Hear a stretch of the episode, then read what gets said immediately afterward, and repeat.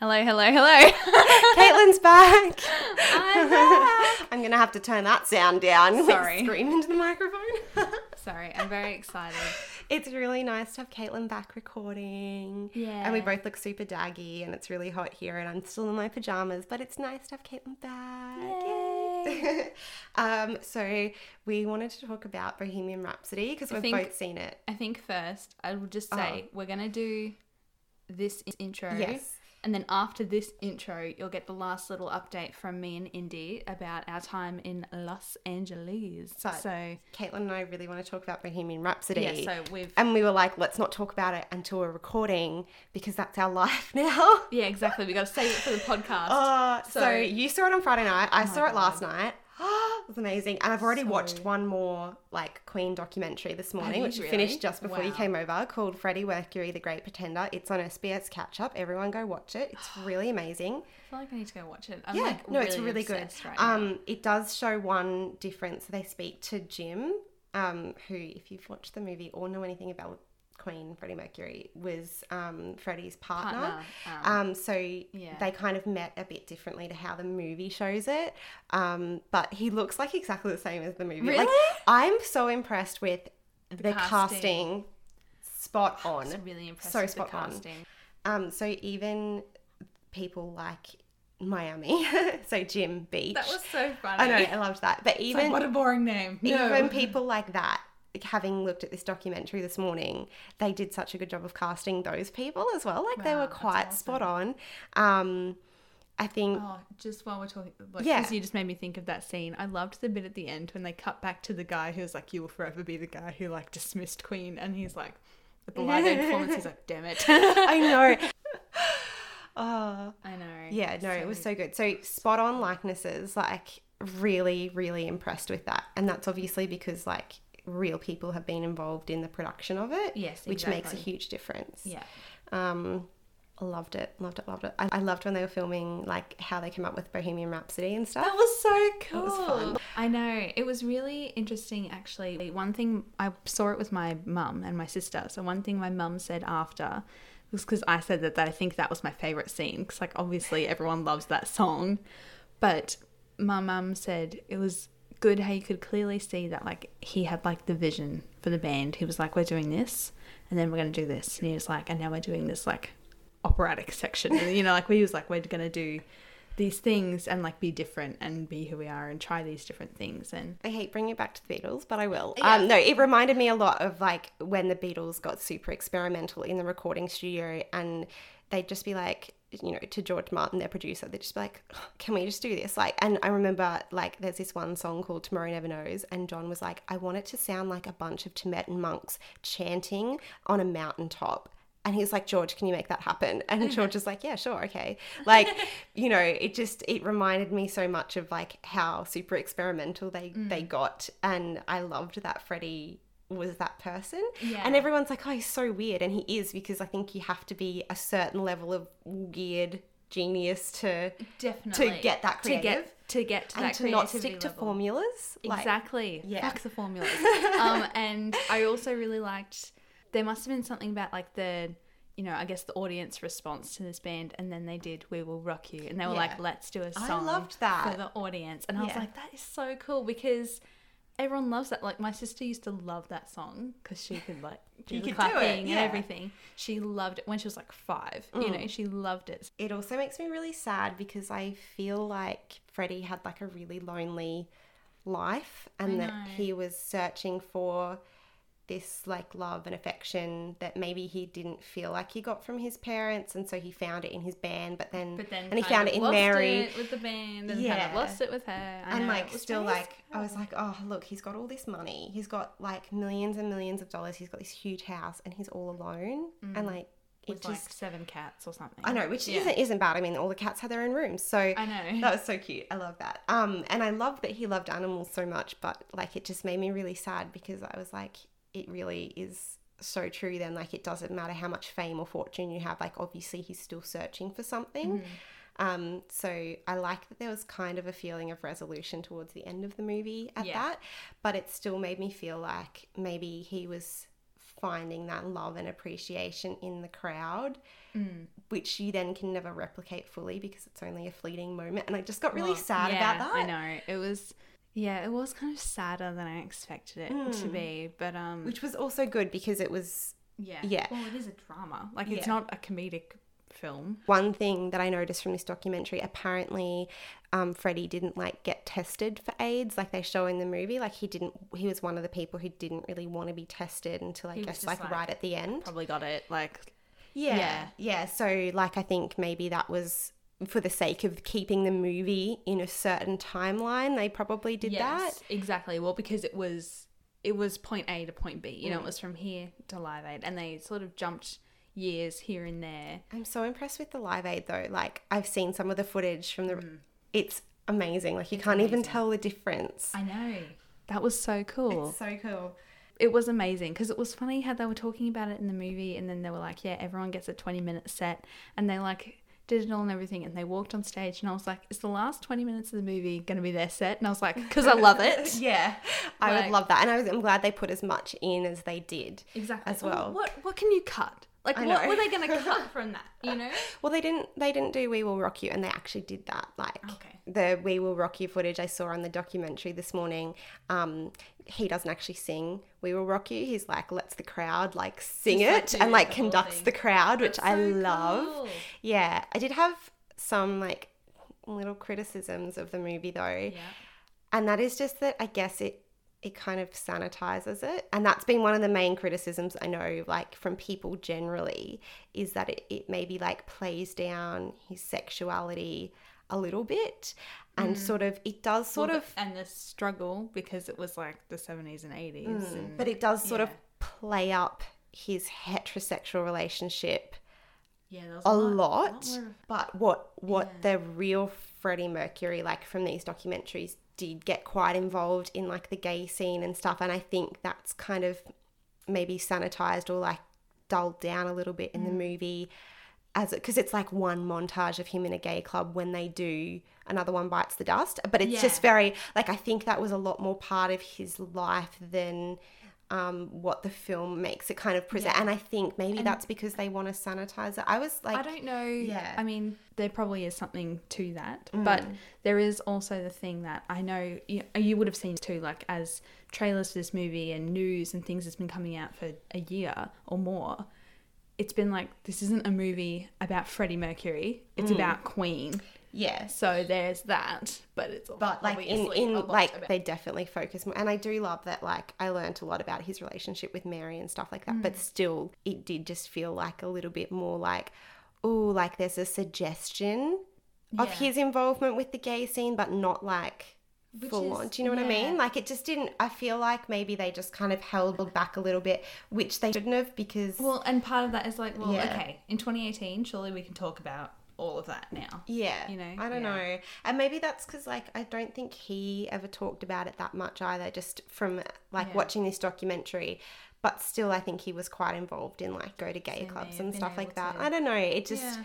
it kind of, it, it felt like more of a suggestion that this is what he was like, ra- and then, like, salacious article, like, all the Queen's men, like, flashes Mm. up on the sc Like, it's not really fully out there talked about and that's i think that's my only criticism i think that's probably one of the only criticisms of the Of film movie as a whole, generally yeah. but it was wonderful it's so wonderful Yeah, and no, it was still absolutely yeah fantastic. and i say that not having like i say that about the criticisms only because of what i've read and one documentary i watched like i feel like i can't speak about it as much as like i have i feel like i have authority to speak about the beatles but Yeah, i don't I don't- dedicated yeah research. exactly but i don't know Yeah. as much about this I do agree with you, and you're right. Neither of us are like yeah completely, completely obsessed with yeah. Queen and know everything there is to know about Freddie Mercury. But look, we love the music. We loved the movie. yeah it was really good Yeah. And i did it was quite it was quite funny um you know lots of little jokes Mm. and like little references to things and that was very clever and Yeah. yeah it definitely was one that i was like yeah i could watch this again and again Yeah. was fun It's good Rami Malek was amazing amazing. like I have, I have no words really. Like the amazing thing about this movie, like it really has been done well. And like you know it's been done well because almost all the promotion has had like these side by side photos of him and Freddie and the band Mm. and everything and it's like they did a good job. Yeah, like, but it's also like a cinematically nice movie to watch. it is. too. It's a very Yeah. beautiful movie. Yeah, I love my favorite things with the shots with the sunglasses Yeah. on the table, but like you could see him And you can the, see It's very clever. Yeah. And um yeah, just the the scene where he finds out that he's got AIDS. That was a beautiful scene Mm. as well, where just like through the blinds and then there's that person there who's like, ew. Yeah, that was so cool. It, it was sad but beautiful and yeah, it was it was such a gorgeous movie. But yeah, it kind of left me feeling a bit a bit sad for Freddie as well. But yeah. you know what else I've watched this week? I finally finished watching American Horror Story Coven, which Oh God. took me like took me like three episodes. I kept saying to Steph at work, who loves it, I was like, should I keep going? I don't know, not really working for me, not loving it. Then I got really into it and binged like the rest of the season real quick. It was so weird. Hmm. So I don't know which one to watch next because you know how you can kind of watch the Well, 'cause the seasons like seasons individually. separate, aren't? Yeah, but like props to Ryan Murphy again makes me care about people who I'm like you're despicable, yet I want to know what happens. And bonus points for this for this season, I didn't realize Stevie Nicks is actually in this season because there's a there's a witch in this who's obsessed with Stevie, and then as part of it, one of the other witches brings Stevie there, and she like performs That's for so her. I know it's so cute, and she like gives her a shawl. But there's this bit where they have to perform like the Seven Wonders, and so of course Stevie's there singing Seven Wonders. That's so cool. I've watched season five of Brooklyn Nine Nine. Oh, I'm still on season four. Love, like, Cool, wait cool, to cool, cool, cool, cool, nice. Cool, cool, cool, cool. nice, nice, nice, nice. Yes. Wait until you get to season five because all of the Jake and Amy moments are just so freaking cute. Oh my god, So like. cute. I love them so much. But I have a new person that I am now. Like I'm a mashup of like Monica Geller, Hermione Granger, Nina Proudman, and Amy, Amy Santiago. Santiago. Yeah. Which Totally. character are you? On Brooklyn Nine Nine. Yeah, like who would you be? I honestly don't know. Neither do I. I can't pick you. Like, maybe you're more of a Jake. Oh god. Maybe no, because you see that's the thing. I can't pick you because you're not. yeah. I feel like you're not a Gina. I'm not. I'm not. I'm not like a Gina. you are fabulous, but you're not like I don't think I I'm love myself fabulous. And I would love to think that I'm a Rosa, but I'm not a Rosa. Mm, I know. I'm not You're- type. I'm not type A enough to be an Amy. That's so true. and you're definitely not a Charles Boyle. no. God, I love him, but no, I can't. know, I'm I love not him too. Not him. Oh, maybe maybe you're like um, no. I was gonna say maybe you're like a Terry, but I don't think you are. No, see, I'm. I'm all of them. Oh, And you're of them. all of them and none of them. I love it. I love it. Yeah. Oh my goodness. And I've I all I've been reading this week was um, Zoya Patel's No Country Woman, Mm. which is super exciting because we recorded a great our first our first recording together was recording Zoya Patel's um, interview. Yeah, like so super stay- excited to share that. Stay tuned to She's that so one in the lovely. next couple of weeks. Yeah. So um, have you finished What If It's Us? Yes. Good. Oh my god, I absolutely loved it. Like I, I would just like, I felt like yesterday. So today is Sunday, everybody. Yesterday, I was like, I kind of want to read it again. So you know what I did? I read the whole script for Dear Evan Hansen while listening to the songs because I, like bought that. the script from Yeah. Strand Bookstore in New York. So I just like read the script, and then when I got to the song, I played the song. I love that. That's Yeah. so cool. That's was- why I like musical soundtracks because I feel like I'm reliving it because they leave in like a few little bits and you're like, oh, I remember. Exactly, because they Yeah. leave in lines. Yeah. Yeah, yeah. So, yeah. No, that's so good. Oh, wonderful. Well, if you haven't already, go watch Bohemian Rhapsody because it's amazing. Yeah.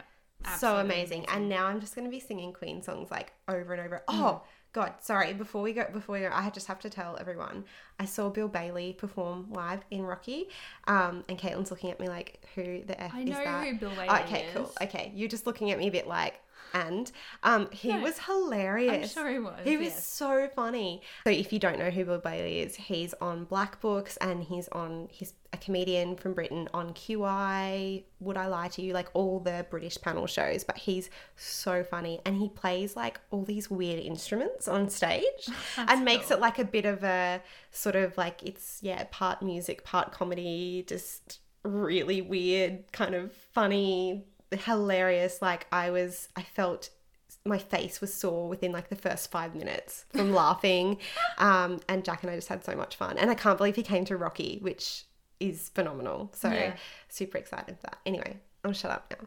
I'm gonna let you No, talk about LA. Oh, yes. Let's get to our LA intro. We've.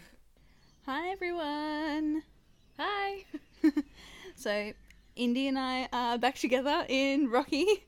I've made her come over to my house so that we can record our bits about what we did in LA. So, first things first, what did we do on our first day in LA, Indy? We walked every single star on the Hollywood Walk of Fame. Is that what it's Yeah, called? Was- Hollywood Walk of Fame on Hollywood Boulevard.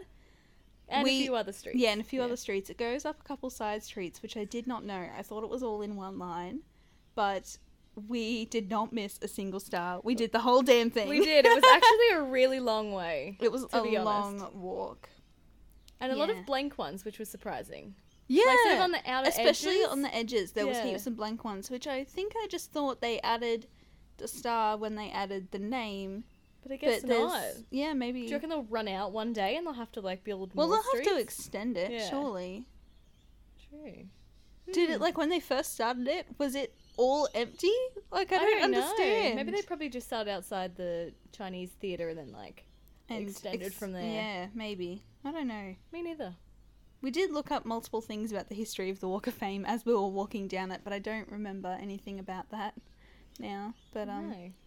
yeah. So the other thing we did on Hollywood Boulevard was the Hollywood Wax Museum, which was actually so much fun. Yeah, neither of us had been to any sort of wax museum or anything like that before. No, like so a Madame Tussauds or anything. No. Yeah. No, it was so much fun. We saw I Married Hugh Jackman yes, and uh, took a photo with Michael Jackson. And who else did I take a photo with? I don't know. I don't remember now. I took a photo of a few different people, but um, it was just so funny because like they had some people just in like nice dresses or suits or whatever, and some people in like Costume- characters yeah, character costumes, and like things that you could dress up as and stand next to them. So that was cool. Yeah, it was kind of a little scary. Some of them were pretty not realistic and like pretty bad, but like the odd one, I was like, oh, this Some is really were. yeah, Like I think one that I was like, oh, I can tell this is you know a figure was like Ryan Reynolds. I was like, yeah. like, some of them mm, were they a look bit, different. dodgy. But like, uh, dodgy seems a bit strong. But I don't know. yeah. But then even Hugh, like the Hugh Jackman one, I was actually quite impressed. I was like, this really looks like Hugh Jackman. That's like true. a bit there were some younger, probably. ones. It was probably made a few years ago now. But That's true. Do you know of another place that I was thinking about the other day that we went? Was that weird, like costume place where you could buy Yeah. stuff from like New Girl and from these I don't know oh, other there cop were shows. so many other shows and stuff that I don't. Think, I mainly remember New Girl. I think they had some stuff from The Office. Yes, The Office. And the Mindy Project. so it was like an auction house almost, and so you could buy like clothes from episodes and yeah. shoes and all sorts of props. And they had like other props It was and crazy. cardboard cutouts and things like that. Yeah. Yeah. They had like a desk set up that had like rubber band balls and all these things from the office. And it was literally just stationary, but it was on the office. yeah, it's so cool. Yeah. I kind of regret not buying things, but it was kind of expensive. Oh yeah, no. so I don't alright. think there was anything I really wanted, but um yeah, it was pretty cool. Oh yeah. Yeah. Um so after we walked all the way down Hollywood Boulevard, we had our first experience of things being super far away in LA and we went all the way to Santa Monica. It was after an epic Buffalo Wild Wings lunch. Yes, I'm sure so good. I love yes. Buffalo Oh, Wild Wings. So good. We went so twice. delicious. we went twice while we were in LA. Yes, so so delicious. Um, But yes, we went down to the pier to, you know, see the beach. I guess I don't think we actually went onto the beach. And did not walk on a single grain of sand. No, No, we just just on the pier. on the pier. We had a little look, and we also went to the ride, like the amusement sort of park that they have on the pier. It was so cool. Yeah, there was a lot of stuff there, surprisingly. Yeah, I was actually impressed. I thought it might be like one Ferris wheel or something, but there's heaps of rides. And we went on the pirate ship ride, which I actually think was like, it's like called like a dragon The or sea like dragon a sea or something? Yeah, sea Yeah. dragon. Um, and it actually went like really high. Yeah, it really did. We sat in like the second from the like the back, the further Yeah. the tip. I don't know what you want to call There's, it. well, there's two sides, Yeah. so I guess yeah. But It was very scary. We were literally like v- vertical. Yeah, pretty much. Almost. it felt like per- it. like perpendicular, to like what we was. I don't know. I don't know these terms. like you either. start sitting. We literally ended up at one point like fully leaning Like, over, yeah, like on a right angle. It was very scary, but I loved it. Yes, it was so much fun.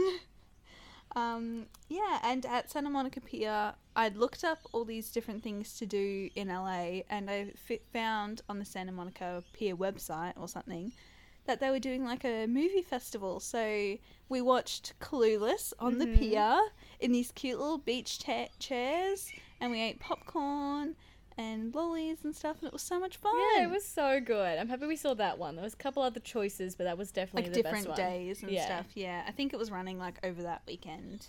It but was yeah, so good. so much fun. Um, Alrighty, you want to start day two?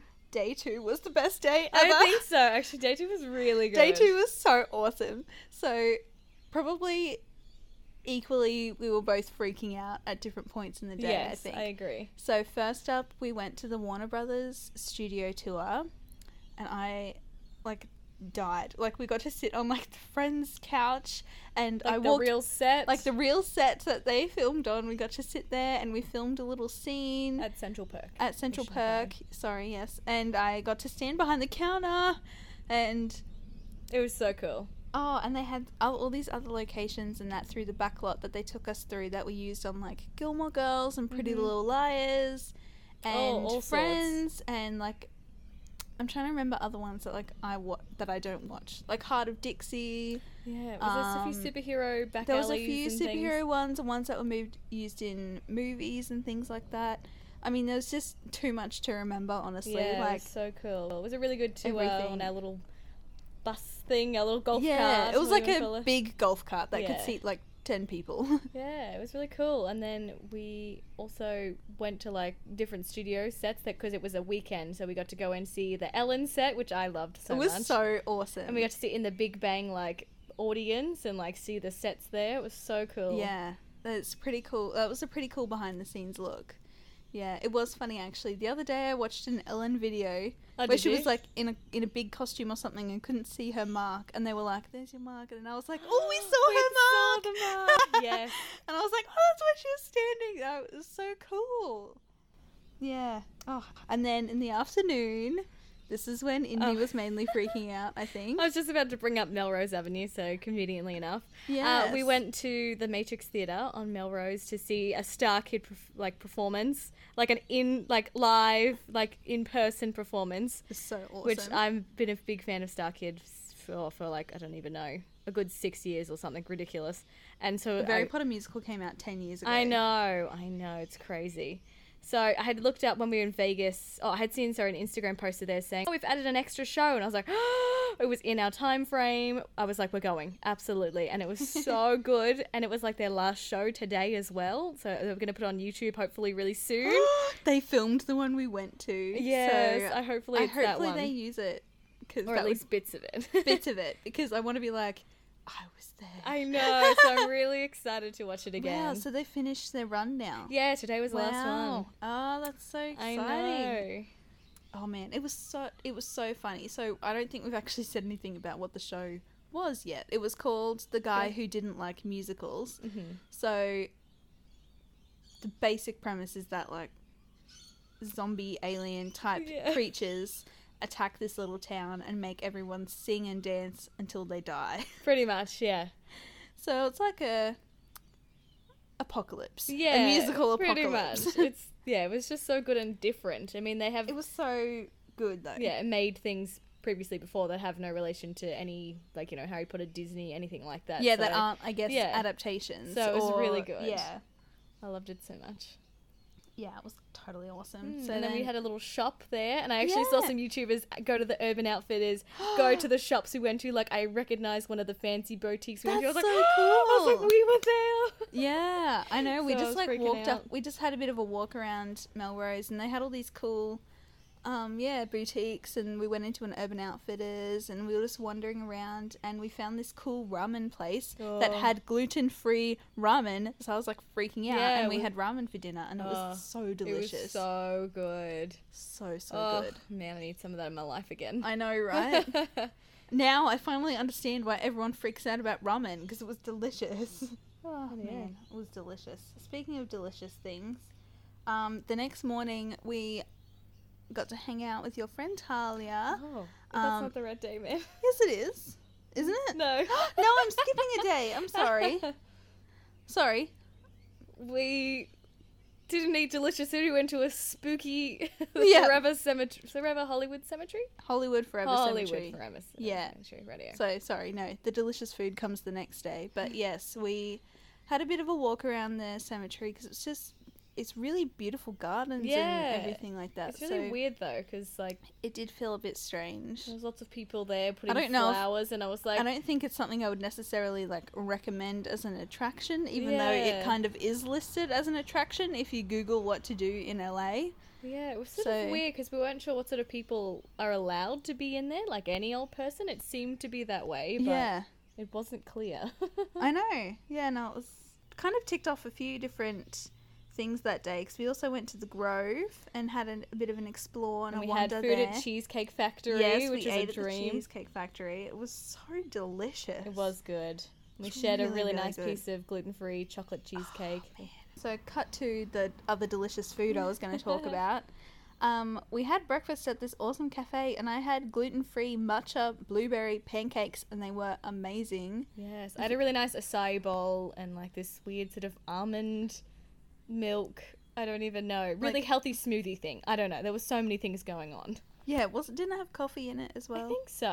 It was Yeah. unclear, but it was nice. There was a lot going on. But yes, so that was our morning that we hung out with your friend Talia. yes, I worked with her last year when I lived in Brisbane, and we were like really good friends. And so she was over there just sussing out LA because she's an actress. So I caught up with her, and we spent a couple hours doing a bit of Yeah. shopping and I know we just, just had a wandering great around. Yeah, we had a great chat at breakfast, and we wandered around Hollywood Boulevard, and um, and then another afternoon of kind of ticking off spots to go. We went to Rodeo we Drive did.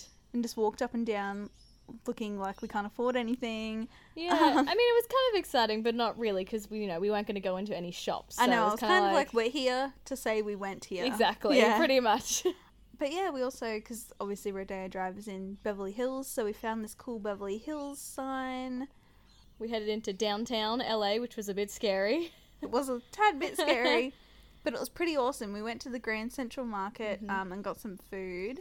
Then we went to the last bookstore. Yay. It was so cool. It really was. It was kind of similar to the Strand in a way. There's just lots of, you know, massive shelves and just so many books. But Mm. oh, it was really, really cool. They had lots of, yeah, a really big YA section with sort of newer and older books as well. Yeah, yeah, they had new and old books um, all through the store, and we had a look at all the different sections and took like so many photos, so many photos. against the bookshelves and in the book maze and the, And the tunnel. archway tunnel thing and the circle thing. I don't know what to call it, like Well, a I called it window. oh, oh, yeah, the window. the window circle thing. So prepared to see that on our Instagrams because like it's yeah, coming. we're just gonna We're- keep sharing them periodically over time. Our Our last day, last, final and last day in LA. but also our going home day at the same time. Yeah, so we had pretty much all day. So we hiked the Hollywood sign. that was a bit tougher than I expected. It was tougher than I expected. I'm pretty sure we started at the wrong spot, and that was totally my fault because I thought I understood the map, and I don't think I no, did. No, it was very confusing. Made it to the top, and we, you know, you end at the above the sign. I'm trying to Yeah, so you go behind words. the sign, and that's sort of where the end of the trail is. Yeah. So that was pretty cool, and it was Yeah. pretty cool view, and we could see. Um, and then after that, we went to the Griffith Observatory, which was Mhm. pretty cool. Um, yeah, very space and sciencey, which I guess I should have expected because there's telescopes, but yeah. it was a lot more than I could handle at the time. I was bit like, I, Yeah, I can't learn. I, I don't think we really fully appreciated it because we were a bit tired from the hike. Um, but it was pretty cool. yeah, And we also went to a Barnes and Noble we did to get our final Oh, book purchases. finally. I bought a hardback of Harry Potter and the Sorcerer's Stone. And Indy. I bought uh, Kingdom of Ash by Sarah J. Maas. It was the release day, so I got a special Barnes and Noble edition. And then I also bought another copy of Lady Midnight because that's my collection, where Caitlin Yeah. gets the Sorcerer's or Philosopher's Stone, I should say. yeah. I get Lady Midnight copies. Yeah. So it was awesome. How many books did you buy while we were overseas? I only bought five. I bought five too. I oh, I know. didn't think we'd gotten the same amount. Oh, no, that's me cool. neither. I know. And now we're home. We are home. Almost a week and a half home. Yeah. Almost two weeks, I should say, actually. Oh shit! It is almost two weeks, isn't it? I know. So. My God! Thanks so much for being my travel buddy, No, Indy. that's all right. You're welcome. Thanks for being mine. Yay! Yay. Okay, everyone. Thanks for listening to us, and we'll get to this interview now. Our guest today grew up in the Western Queensland mining town of Mount Isa and now writes for both adults and children. Her first novel, The Anatomy of Wings, won numerous awards, and this critical acclaim has continued for her subsequent middle grade and adult novels. She now lives in southeast Queensland and has just celebrated the publication of her fifth novel, Lenny's Book of Everything. Welcome to Better Words, Karen Foxlee. Hi, hello. um, so we're from Rockhampton, so it's quite nice to have someone else who's like Oh, at least from rural really? Queensland on. Yeah. That's really good. um, so I think kind of the best place to start would be if you tell us a little bit about Lenny's Book of Everything because it's um, one that we've been seeing a lot of on Instagram and through our social channels lately, and it certainly seems to be one that everyone's loving at the moment. Yeah, that's oh, it's really good. Um, how could I describe it? In a nutshell, Lenny's Book of Everything is it's the story of Davy more than anything. It's a story of a boy called Davy Spink who's born in the seventies. And oh, he's actually born in 1969, and he uh, starts to grow around the time of his fifth birthday, and he grows and grows and grows until he's the size of a a man really when he's seven years old. And his story is told by his older sister Lenny, who's an amazing character. She's uh, quite a, feisty young girl, you know, pretty flawed as well, and but who absolutely adores her brother uh, and has a passion for beetles as well. So it's the story, she tells the story of Davy's life, and it's also the story of a, a wonderful cast of characters around them. You know, there's their mother who works two jobs to support them, and crazy Mrs. Gasper across the hallway who helps to raise them, and and also an encyclopedia set. So that kind of frames the whole story. There's the Spinks have won an encyclopedia set in a competition, and it arrives week by week to their letterbox. And, and through its pages, Lenny and Davy really learn about the world. And that's about it in a nutshell. Oh, that sounds very sweet. And I like the idea that it's, you know, this story of sister telling her brother's story for him. Like the real, there must be so many wonderful sibling and family moments. Yes, there is. It's uh, it's a story about this uh, really incredible bond between this pair, brother and sister pair, and all the dreams they have, and and you know, as well as all the arguments and fights they have. But uh, yeah, just an incredible bond between both of them. Yeah, I think that's wonderful. I think often you don't see stories of a brother and a sister. It's usually two brothers or two sisters. Yeah, that's true. Yeah. true. And there aren't that many sibling stories anyway. I Yeah. think in in um, young adult or middle grade, like Yeah. necessarily where their relationship is central to the to the story, which is really lovely. Yeah, I think you're right. Actually, I had a um a relationship in Ophelia and the Marvelous Boy, but it was kind of didn't wasn't centre stage. So this is the first time I've kind of delved into that territory, and absolutely loved writing about it. Loved how their relationship started to grow on the page, and Actually, your writing process is something that we'd love to touch on. So you've obviously this is your fifth novel, so you've had a little bit of experience, and I I know from having a, a look on your website that you know you've always written, uh, always written things, and been a bit of a writer. Um, how's your writing process changed over the years, especially since your first novel was published? I think it's changed a lot. I mean, there, there's still some things that have stayed the same, but I think I've become a lot more confident over the years. And not confident in, you know, that I love everything I write, but more confident in trusting myself with a story. And because I, I'm not a plotter at all, I often don't know where a story is going to go in the beginning, and I, and I find I used to find that really terribly uncomfortable, and I'd feel very anxious, and I'd think I wasn't a real writer. Whereas now, I'm just more. I think I'm more relaxed about it, and I know that's the way I write. So I just I just start to write, and so for this novel, as an example, I had the voice of Lenny, and I really just sort of started to write and let her tell me what she could tell me about the story in the beginning, and and sort of that led my way into the story. So that's probably one way that, that I've changed over the years. Yeah, I always find that so fascinating because it is, you know, something. I don't know. It's probably split pretty evenly between writers Yeah. who will say, "Oh, I planned the whole story out, and I know exactly what's going to happen," to then the people who say, "Oh, I just let my characters take me where they where they go," and I completely don't understand that because I'm a hmm. planner. Like I'm not.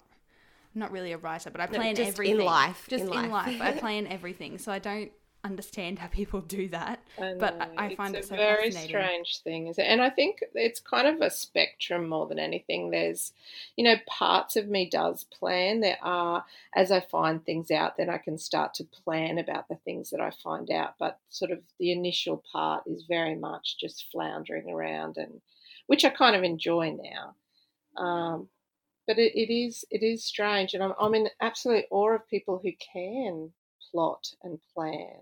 I really, I always want to be like them, but it just doesn't.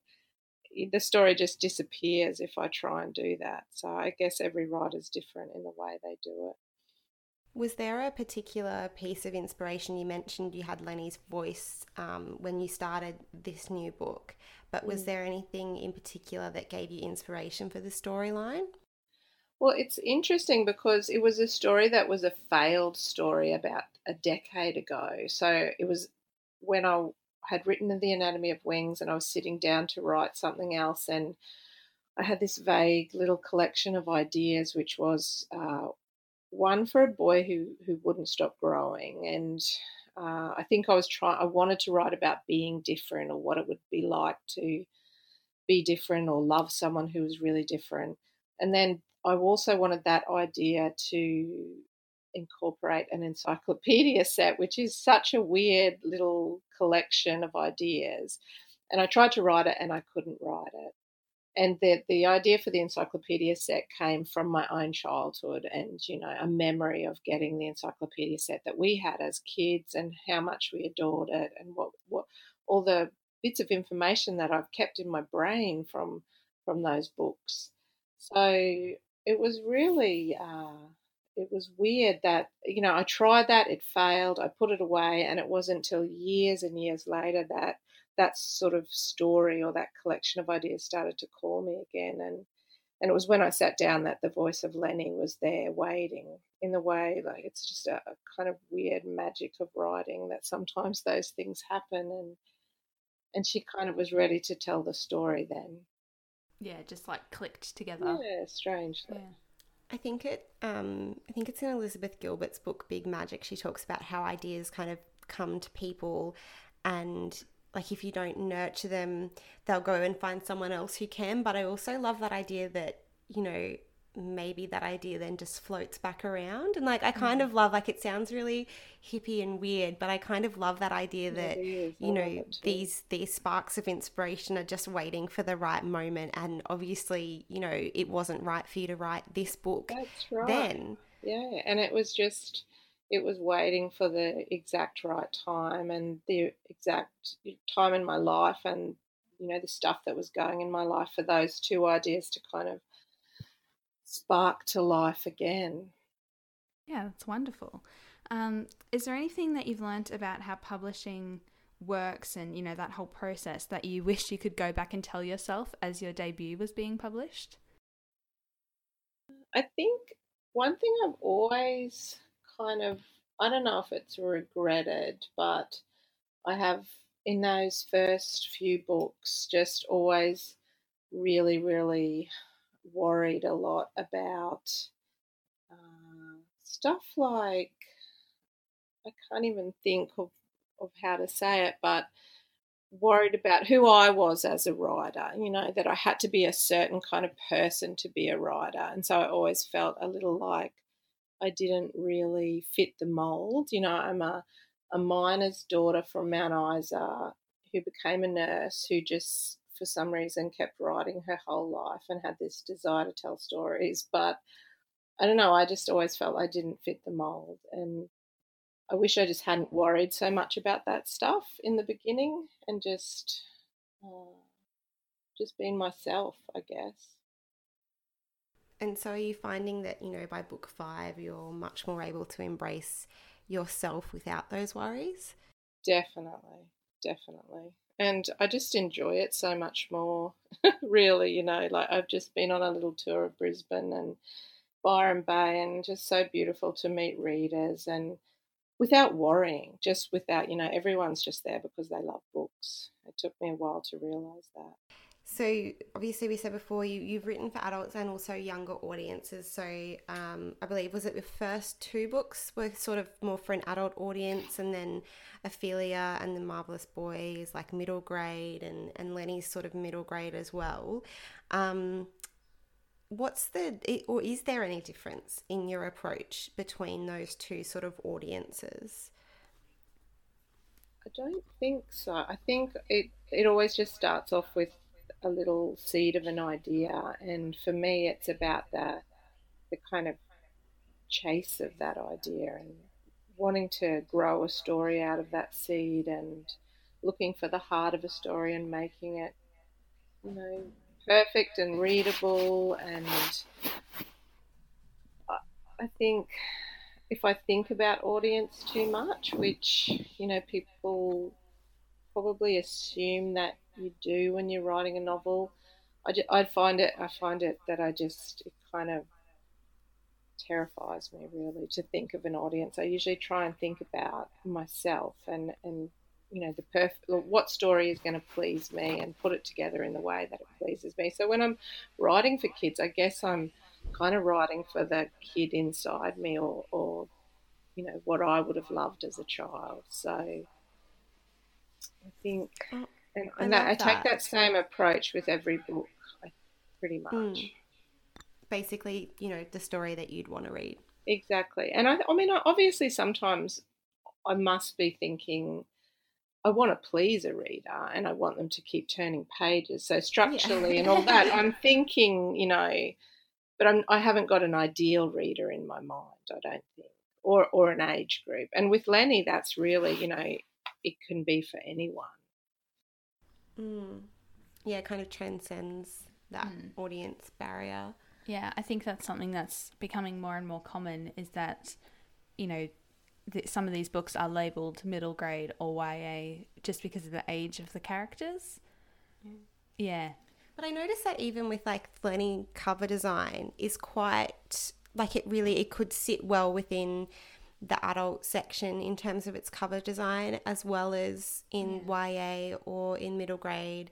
And the only difference would be like the physical size of the book in terms of, you know, sometimes adult books are usually that larger trade paperback but mm-hmm. it was it was actually on display in our local bookshop as like the oh, book of the month oh, um and I took me a moment because I, you know, it just kind of it was there with all the other books and stuff. It it didn't, you know, look particularly young or anything like that. So obviously, Allen and Unwin are, are looking at kind of that broader they audience are, of people are. just enjoying the story. I hope, yeah, oh, well, that's the aim because I think really it could be read from anyone from 10 and upwards. And I think that they've done a really good job with the cover in that respect. And it did, you know, I've just seen, been to nearly every bookshop in southeast Queensland to sign stock, and it just looked lovely wherever it was situated in the shop and it kind of looked like it fitted in and stood out. I think it's quite a striking cover. Mm, absolutely, really no, it's, it's beautiful. It is a beautiful cover. Mm. Yeah. Um, so yeah, I, I know you said before that like you kind of write for what the kid inside you would have wanted to read or the story that mm. you want to read at any age. But I'm interested to know like, do your kids act as a bit of a sounding board for like, especially for your middle grade novels? Yeah, well, I've got one, just the one at um, Alice, and she's ten, and she's pretty good. Like I will, I will talk to her about story ideas, and I can remember specifically with a most magical girl, uh, sounding ideas, which was my the novel before this one, and just sounding ideas off with her, and um, I think also she was really my inspiration for for Ophelia, and maybe even though that story idea was just sitting there waiting for Ophelia and came from all different sorts of places, uh, I think having a child and just revisiting magic again through books really kind of just piqued my interest again in magic and I was so happy to to find it again as an adult. So that was that was lovely. I would guess like yeah, having having your own child, I would imagine we don't know, um, yeah. would would bring back that childlike view of the world that we sort of we just kind of forget about in the day to day like work and bills yeah. and meh, and we forget to kind of embrace the magical stuff that just take for granted when you're a kid. Yeah, exactly. Right. Like the classic Peter Pan has grown up and has mm. forgotten, mm. you know, what it's like to see the world through a child's eyes, but you would see that with your own children. Yeah, I do. I mean, just some of the stuff that comes out of their beautiful little mouths, you know. She could, I remember being just in New York on a stormy day and her looking up at the sky saying, This is exactly the place that dragons would live and you know those kind of things that kids say that you just think wow there's a story in there so yeah, yeah she's quite an inspiration oh that's wonderful. Um, so you mentioned a little bit earlier that you're a miner's daughter from western queensland. Um, mm. i'm really interested to know like how that's affected your your writing and what kind of impact that's had on your creativity as well. Because living in in western queensland would be such a different experience to growing up in a city. Mm, yeah. Well it's a very different place isn't it? And such an amazing childhood but and i think you know i grew up in the 70s so it was very lots and lots of freedom and lots of exploring and you know my, our mum just used to drop us off at out in near the hills and say, you know, I'll pick you up at sundown. So we would just be gone for the day with a bottle of water and some sandwiches in a bag. So lots and lots of uh, freedom.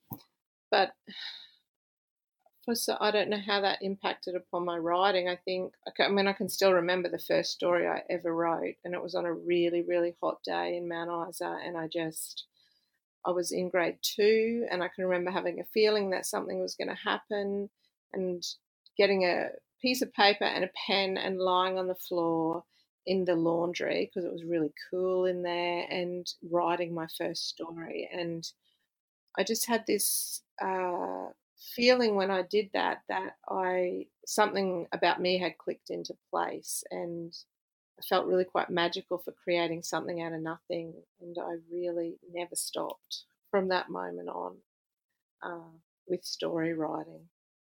And all the way up until, you know, I, I always link that to, you know, the publication of my first book because I feel like from that point onwards I was I was trying to get better at writing and trying to work out how to tell a story. Uh, of course, we you know, we didn't have when no authors visited schools or anything in those days. So it always just seemed such a mysterious kind of occupation. And it wasn't until years later when I came to Brisbane and started going to the Queensland Writers Centre and all those kind of amazing places that I started to really, you know, meet other writers and, and, and improve myself. Um, and you know your first book, uh, and and in the, like all of your books since have been quite critically well received, um, and and you won some awards for your first novel. Was that daunting? And I mean, we do ask this a lot of novelists who've had this experience, but I'm always interested to hear everyone's perspective on it. But was it daunting to have that sort of um, critical acclaim and praise? Yeah, right from the start of your career. It well, it was because, and also because the first one was so difficult to write, and I always had this kind of sense that, wow, everyone's saying these amazing things about an, the anatomy of wings, but if they knew how I wrote it, you know, it just seemed like such a chaotic process that took so long, and I think it was about ten years that it took me to actually get that story out of me and you know and that was through going back to university and and going to courses and all of the all of the things that I learnt along the way. But so when when all that praise was coming I guess I couldn't I never enjoyed it as much as I should have probably because I was always just thinking wow but they didn't see how messy that was getting that out. So and then obviously it introduced the whole idea of an audience then which so when i went to write the midnight dress which is my second book i just really struggled for quite a while and uh, always with syndrome. that Yeah. yeah, we've really, discussed this a bit with people as well. the curse of the second book and i couldn't i just it took me years and uh, had to really in the end consciously try and just say no there's no audience this book's just for me and and go back to that kind of which i stick to now and, and then i could Mm, get it out Um, and the, um, the Anatomy of Wings and The Midnight Dress were like sort of crime um, centered novels and stuff. Do you think that you kind of go back to, to writing that sort of um, mystery sort of fiction? I feel that I still have some more of that to do. Uh, whether I've got a cue in my head that I'm trying to get to, but I think I definitely have some young adult adult novels up there, and and I think that those stories that are waiting up there, the the YA or the adult, probably have mystery at their heart. And I think that's kind of the stories that I like to read, quite possibly. So Mm. Do you find that difficult then with not really plotting much to, to because I've always thought that to be like a mystery writer or to have any sort of mystery, you have to know exactly what's going to happen. So is that like hard then to write? Uh, de- yeah, not easy. it would help if you knew what you were doing, that's for sure. But I think it doesn't take long before things, you know, it's only that you don't know what you're doing for those messy first couple of drafts as you're putting it all together. And then it's um, certainly with the Midnight Dress, which is structured sort of, you know, forward and backward in time. You know, it's just getting all the pieces into the place. And I seem to write I kind of it's kind of like in fragments. So I don't know everything until I've got all the fragments down, and then I have to kind of piece them all together. It feels like a puzzle, and somewhere in there the answer will be there, or I'll find answers, and then I can write those answers. Are you working on anything at the moment? Uh, I've been working. Interesting. I'm working with my daughter on a little story together, and that's just Oh, to that's have wonderful. yeah, just to have a bit of fun. And she, it's very magical and it's so bigger than Ben Hur as usual. She says it's a 12 book series, but I don't, you know, I don't think it's that big. But we're just having 12 a is lot. a lot. I know. I said that's ambitious. We're just having a lot of fun together. Is that um, fun to, I guess, to, to write together and to see her imagination? Like you said, like some of the things that she says are already so amazing and magical. Is it fun to actually put that down on paper? Yeah, she's got incredible ideas and but it's also interesting how different we are too and as much as I'm not a plotter, I'm I must be in some ways. I, I want to be really logical and I want to know how the magic works and so I'm always asking the hard questions about well how does that magic work, you know, how does that and she says, Well, it's magic. We don't have to worry about that. So there's a, a fair few arguments that go on but it's good. It's really good. Yeah, I have to say, I think I'm on your side there, Karen. I like if it doesn't make sense, if the magic or fantasy somehow doesn't make sense, then I just I completely lose it. I'm like, Yeah, no, this is it. all It- ridiculous. It doesn't work. Exactly. It needs to. It needs to have a logic. But I do, like we said before, like I love that kids can just accept that and they're like, yeah, it's Yeah. magic. Like, duh. It's magic. it works because it's magic, but and all the adults are like, hmm. too cynical. Yeah. yeah so it is it is fun to revisit that and then just as a like just as a general thing as a parent, it must be nice to kind of document that because you know, you can say to her later, Oh, you said this really funny thing once, but Yeah. you'll also have this little project that you've worked on together where you'll have it in writing, like some of the amazing ideas she used to have as a kid. That's right. And I, I mean, I always say I don't know where this will go, but let's just have fun writing it together. And and exactly, we'll always have that. Then we'll have the notebook, we'll have the drawings, we'll have the maps as something to look back on, which is nice. That's so wonderful. so cute. I love it. Um, you mentioned that you've been meeting um, with lots of um, readers and stuff. Um, is this kind of an, a new um, thing that you've been doing with Lenny, or have you been meeting readers ever since you kind of started started writing and publishing? Uh, well, definitely with the kids' books, I have spent a lot of time going into schools, talking with school kids uh, over the last couple of years, and that's just absolutely so much fun. And they're just a room full of kids doing creative writing is is I don't know. I just walk away uh, and I'm so energized and exhausted, but really I just you just walk away with the sense that the world's okay, and Yeah. all Yeah. these kids most brilliant ideas. They have the best story ideas in the world, and it's really really lovely. So lots of lots of talking to younger kids, and then uh, with Lenny, I've had just uh, adults so far, and then in Byron Bay, I went to two schools, which was really good again to to be out doing that and chatting to kids about the book and and fun because I can talk with Lenny about you know because it's set in a different era uh, talking about the encyclopedias and all of those things that have kind of disappeared from the world really and the joy the absolute joy that we had as kids when when we used to look in those pages which they were they were really interested in Yeah, I remember be- having them in our library.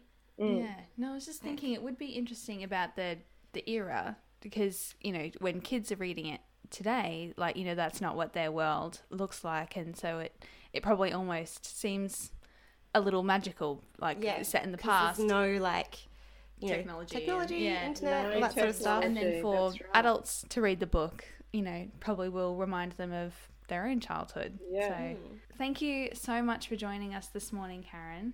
It's been wonderful to chat to you yeah thank you for having me Um, where can people find you online? and find your books. Yes. Okay, um, I'm.